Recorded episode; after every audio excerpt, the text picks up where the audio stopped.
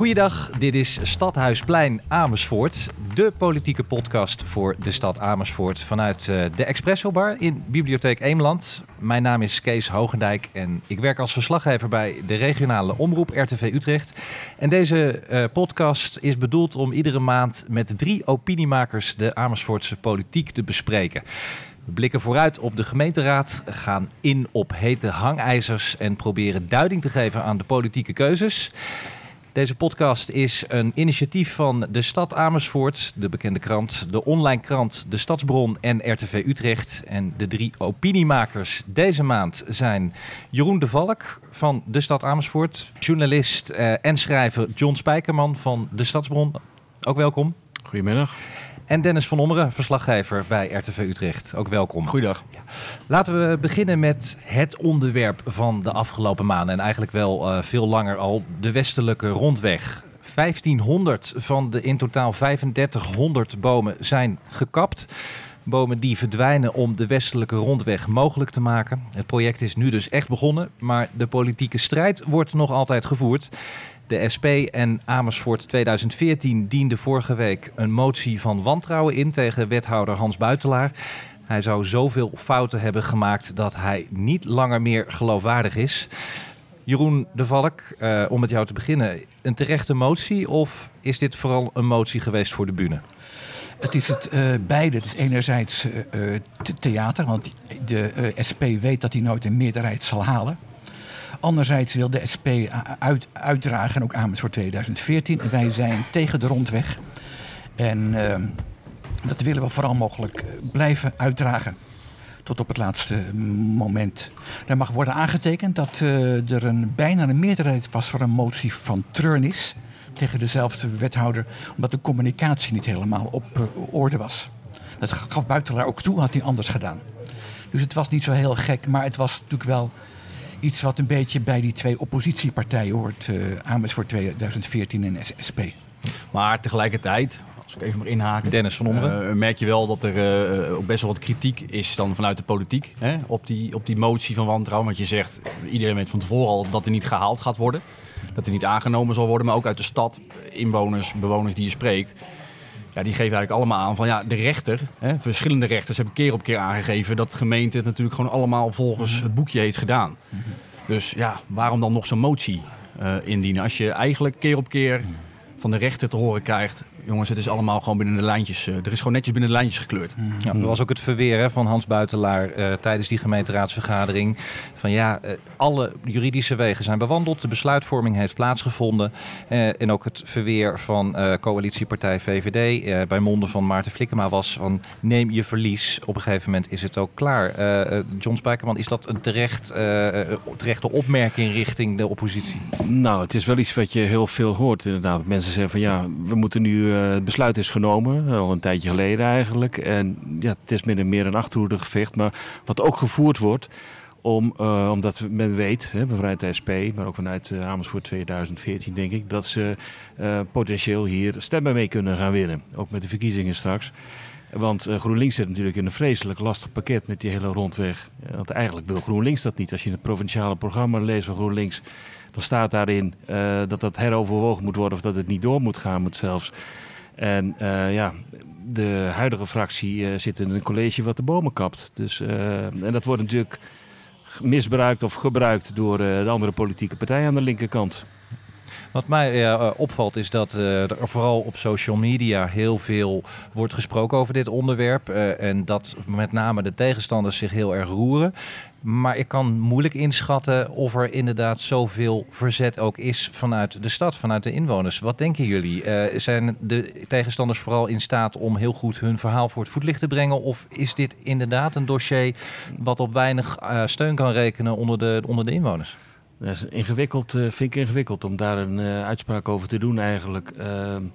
Als je kijkt op social media naar de groep zeg maar, die tegen is. Er is een groep die, die echt fel tegen is. Maar dat is, toch een beperkt aantal mensen wat daar zich laat horen. Wel heel, heel luidruchtig.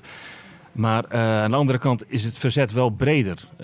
Maar hoe breed het nou precies is. Er zijn ook een heleboel mensen die zeggen van we moeten gewoon verder en we hebben die weg nodig. En weet je wel, die discussie is al, al gevoerd eigenlijk. En nu wordt die opnieuw eigenlijk gevoerd. Maar vooral door de mensen die tegen zijn op dit moment. Maar ook mensen die dus aan de Bargman Wartierslaan zelf bijvoorbeeld wonen. Hè? Of aan de Daam Fokkemalaan. Die dus eigenlijk direct grenzen aan het gebied wat het betreft. Maar toch ook dat daar heel veel mensen zijn die het eigenlijk prima vinden dat hij wegkomt. Ja, want ja, Dennis, jij hebt als verslaggever neem ik aan ook wel eens mensen gesproken daar, zowel voor als tegenstanders. Ja, ja maar ook, de, ook de groep van Stichting Groen in Amersfoort bijvoorbeeld. Hè. Wat die mensen natuurlijk gewoon heel goed doen, is dat ze goed georganiseerd zijn. Uh, goed de wegen weten te vinden die ze moeten bewandelen om hun verzet ook uh, naar voren te brengen. Dat doen ze ergens natuurlijk ook heel erg goed. Alleen, ja, ik kan me voorstellen dat er ook vanuit de politiek op een gegeven moment dan gezegd wordt: neem je verlies, de strijd, de strijd is gestreden en we moeten door. Jeroen de dan, dan uh, wordt altijd gezegd door de tegenstanders: ja, de raad is er al jaren geleden al mee ingestemd. De rechter heeft altijd gezegd: het moet gebeuren. Maar dan vinden zij nieuwe in, in informatie. Bijvoorbeeld de sperwer of andere vogels de uh, uh, das. Hmm. Dan krijg je een heel ondoorzichtig iets. Want Rob Molenkamp die gaat er voortdurend kijken en zegt: Ik zie heel veel dassen. En dan komt er een, een onderzoek op verzoek van de wethouder die zegt: Er is maar één familie en die is ergens anders. Omdat ik er zelf niet ben, weet ik het niet precies hoe dat zit. Maar het verweer is wel, uh, we nemen ons verlies niet, want er is nieuwe in, in informatie en dat willen we ook weer uitgezocht hebben. Even over Rob Molenkamp van de SP, die zich natuurlijk heel erg opwerpt als belangenbehartiger, uh, heel erg begaan is met dit onderwerp. En sommigen zeggen misschien iets te begaan, want hij lijkt wel een beetje de woordvoerder te zijn van de actiegroep en ook van de Dassenwerkgroep. Uh, dat is iets wat hij ook afgelopen raadsvergadering voor zijn voeten geworpen kreeg. Hij reageerde toch als een wesp gestoken door te zeggen van ja, jullie als raadsleden doen je werk niet goed, ik doe dat wel goed.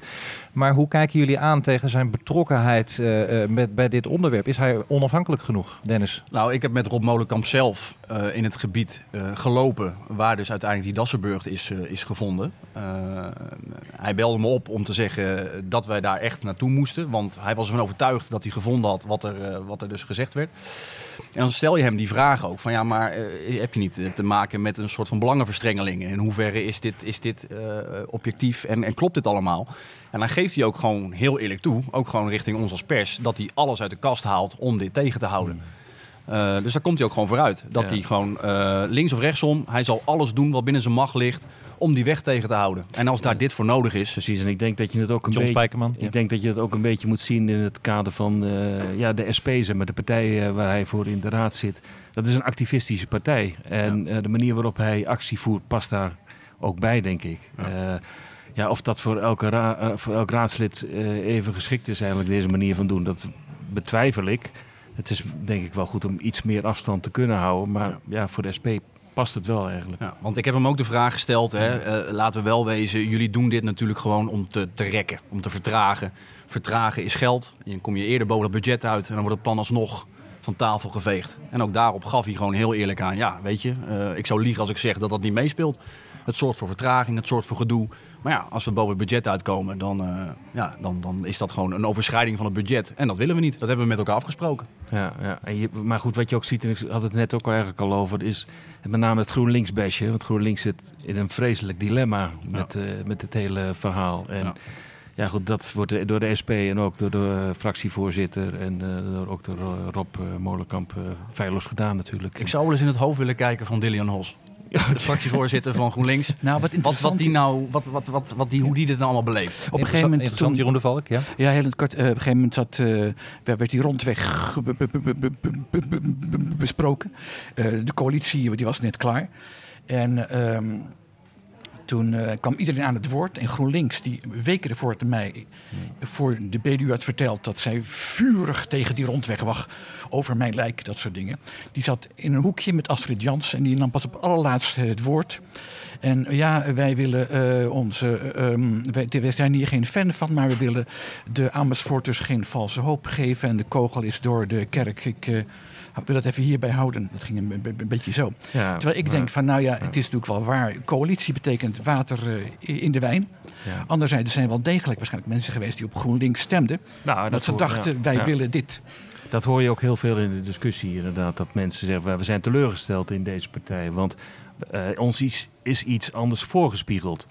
Nou, of dat echt zo is, dat, ja, ik, misschien dat de indruk gewekt is dat het nog anders zou kunnen met die eh, rondweg. Maar of het keihard gezegd is, dat waar ik te betwijfelen. Maar Maar goed, ja, ze zouden er wel heel veel voor terug hebben gekregen. Dus vooral op het duurzaamheidsvlak zouden ze heel veel hebben teruggekregen. Ik heb begrepen dat ze op alle punten eh, hebben ze eigenlijk in het collegeprogramma coalitieakkoord gekregen, behalve dan die rondweg.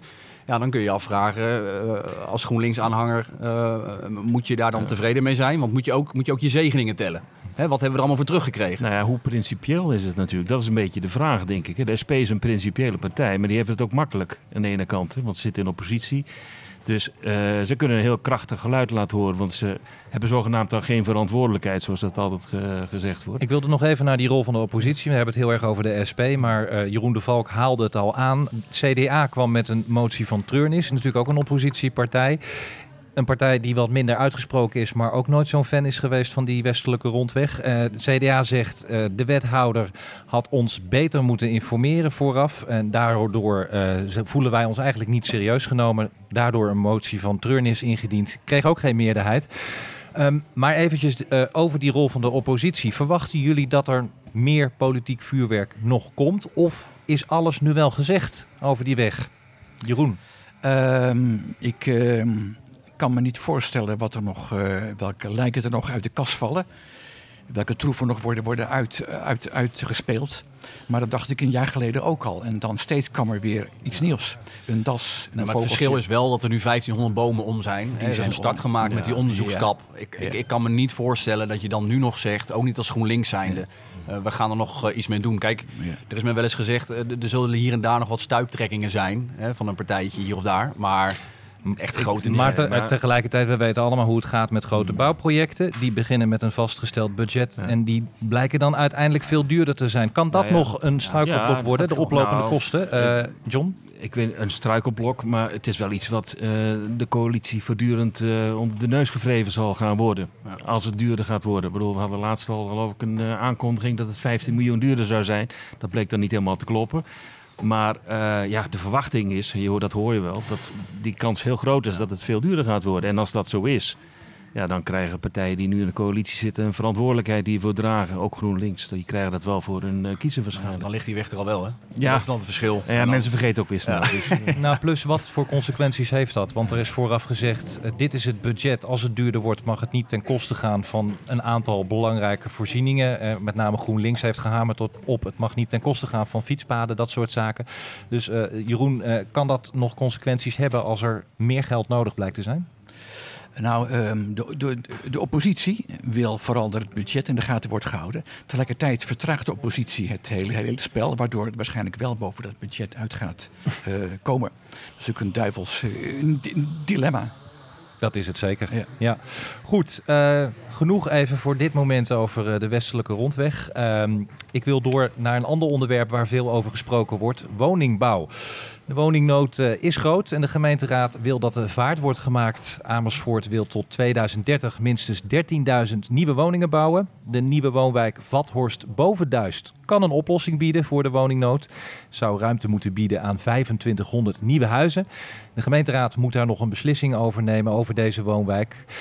Maar ja, de vraag is: is er veel weerstand eigenlijk tegen de komst van deze wijk? Jeroen. Er is niet heel veel eh, weerstand, omdat mensen graag willen dat er toch wordt eh, gebouwd. Er is een eh, bouwopgave, maar eh, er mag niet worden gebouwd in de oude stad, nauwelijks. Nauwelijks, zo min mogelijk in het groen. En men is ook tegen hoogbouw. Dus dan heb je een af, wat afgelegen landje wat niet zo heel erg mooi is. Waar je nog wat eh, neer kunt, kunt zetten. Ik geloof 2000 woningen, geloof ik. En eh, zes voetbalvelden aan, aan bedrijventerrein. Daar kun je wel eens wat, wat, wat kwijt. Aan de andere kant, eh, die woonwijk grenst wel aan een afvalverwerkingsbedrijf. Onder de rook zitten van zo'n afvalverwerkingsbedrijf is misschien ook niet meteen aantrekkelijk. Of zie ik het verkeerd? Ja, ik uh, weet het niet exact. Het klinkt klink, niet, niet echt uh, gezellig, vind ik hoor. Dat, nee, nee. Maar wat ook wel meespeelt, uh, de Zevenhuizenstraat. Mensen die daar wonen, die zien dat er natuurlijk een doorgaande weg gaat komen. Die willen dat liever niet. En je hebt altijd natuurlijk natuurbeschermers die menen daar dan vogels te zien of dassen of het, het een tuitenkruidje of zoiets, of weet ik wel wat er allemaal. Ik, ik heb weinig verstand uh, van, plantjes, maar die, die, die, die, treffen er iets aan. En dan, uh, ja. Maar even over die ambitie. Amersfoort zegt van uh, we willen groeien, we willen een groeistad zijn. Amersfoort is populair om te wonen. Mensen uit Hilversum, Utrecht, ook Amsterdam komen steeds meer deze kant op. daarom moeten die woningen erbij komen. Ehm, John Spijkerman, is die ambitie wel terecht om te willen groeien tot zo'n grote stad? Ehm, nou ja, bedoel, het is iets waar heel veel grote steden mee te maken hebben op dit moment. Hè. Bedoel, het is niet alleen Amersfoort die uh, uh, deze opgaves krijgt, maar ook uh, Utrecht, Amsterdam. En ja, ik vraag me soms wel eens af waar, ehm, waar komen al die mensen vandaan, zeg maar, die hier zo graag willen wonen dan. En nou ja, de discussie van of je als stad daarvoor wil gaan bouwen. Ik bedoel, we hadden het net over nog met iemand anders. En dat, eh, ja, vroeger werd daar nog wel eens over gediscussieerd. Zo van, willen we dat wel? Willen we wel groeien als Amersfoort? En tegenwoordig lijkt het net alsof het uh, al gewoon helemaal in kannen en kruiken is. En onvermijdelijk dat het gaat gebeuren. Maar is dat niet zo dan? Is het geen kwestie van moeten? Nou ja, dat lijkt het dus wel te zijn, ja. En uh, het, heeft dus iets onvermijdelijks. Maar ik zou graag willen dat die andere discussie ook in ieder geval gevoerd wordt. Zodat mensen dat duidelijk krijgen van wat ligt daar nou achter precies. Ja, en, Waarom uh, moet dat ja, Het schijnt dat ook heel veel mensen uit, uit, uit, Amsterdam heel erg veel uh, deze kant op komen. Hè? Uit onderzoeken blijkt dat ja. uh, Amsterdam heel erg geïnteresseerd is in, in Amersfoort. Ja, er, wordt ook wel, er wordt ook wel eens gezegd dat... Het wordt zoals een soort chantage wordt het eigenlijk gebruikt. Hè? Van, jullie moeten, als we niet groeien hier, dan komt zo'n druk op deze regio van buiten dat de huizenprijzen gaan stijgen en dat het daardoor onbetaalbaar wordt voor mensen om hier nog een huis te kunnen krijgen. En daarom moet je gaan groeien. Maar dat klinkt in mijn ogen ook een beetje als uh, chantage eigenlijk. Dat je daarom mee moet gaan. Ja, ik wilde daar even op inhaken door uh, in te gaan op wat eigenlijk van links tot rechts nu wordt gezegd. Van we gaan te langzaam. De stad Amersfoort heeft echt een aanvalsplan. Ook wel een deltaplan is, uh, is in de mond genomen door, door een van de raadsleden nodig. Om die woningen te kunnen gaan bouwen. En zelfs uh, Thias Bijholt, de fractievoorzitter van D66, zei van als een visie van hoe het moet gaan gebeuren pas in oktober van dit jaar komt, dan zijn we al anderhalf jaar op de rit met deze coalitie. Dus eigenlijk te langzaam. Is dat opvallend dat er nu ook vanuit de coalitie uh, gemor is? Of is dat. Uh, ik, ik, ik, stond erbij en ik keek naar. Uh, hoe kijk jij daar naar, Dennis van ja, dat, is het eerste wat ik dan wel denk vanuit D66. Dan denk ik, je bent al die tijd ook betrokken geweest bij het opstellen van zo'n coalitieakkoord. Je bent, je bent erbij als de plannen en de ideeën worden uitgevoerd ja, hij kan er wel voor waarschuwen. Ik bedoel, dit is ook meer een waarschuwing, een constatering vanuit hem. Dus dat, dat staat hem vrij, dat mag hij doen. Maar ik krijg wel een beetje het idee van, ja, uh, jullie staan erbij en jullie kijken ernaar. Het is ook een verantwoordelijkheid voor jullie zelf. Maar goed, wat je, wat je wel ziet, dat er enorme druk op de woningmarkt zit natuurlijk. En ook in de sociale huursector, ook hier in Amersfoort. Hè, dat je acht of tien jaar op een wachtlijst staat voordat je een huis kunt krijgen. Ja. En uh, ja, in deze wijk, in deze nieuwe wijk, zou 35% sociale huur uh, moeten komen. Wat ook nog weer een probleem is misschien, want dat gaat er een hoop geld kosten waarschijnlijk. En de vraag is van, hoe krijg je dat allemaal... Hoe financier je dat straks allemaal? Ja, maar maar uh, anderzijds, een jaar of tien geleden maakte ik voor het AD een reportage over Vathorst. Over was het te koop, te koop, te koop, te koop. Allemaal wat tuinmeubilair in de huiskamer, dat er nog een beetje aardig uitziet. En uh, we kunnen natuurlijk enorm gaan bouwen, maar misschien dat over een jaar of tien Vathorst boven Duist ook weer uh, met leegstand te maken heeft. Is het wel gegarandeerd dat de bevolking zo groeit dat al die woningen verkocht worden of verhuurd worden? Nou ja, ons e- economisch systeem dat wordt gekenmerkt door dat we uh, een, een hoogte, hoogconjunctuur hebben en laagconjunctuur. En ja, we weten allemaal nog wat er in 2008 gebeurde. Ja. En alles op zijn gat lag natuurlijk. En ja, dat kan natuurlijk weer gebeuren. En dit zijn wel plannen voor de langere termijn. Maar ja, of dat allemaal in de praktijk zo goed gaat uitwerken, dat is maar zeer de vraag natuurlijk. Ondertussen worden er wel keuzes gemaakt. Uh, bijvoorbeeld om, uh, nou Jeroen, je noemde het al, de hoogte in. Dat is lastig en eigenlijk binnen de, de stadsgrenzen is dat niet zo gewenst. In ieder geval niet in het centrum.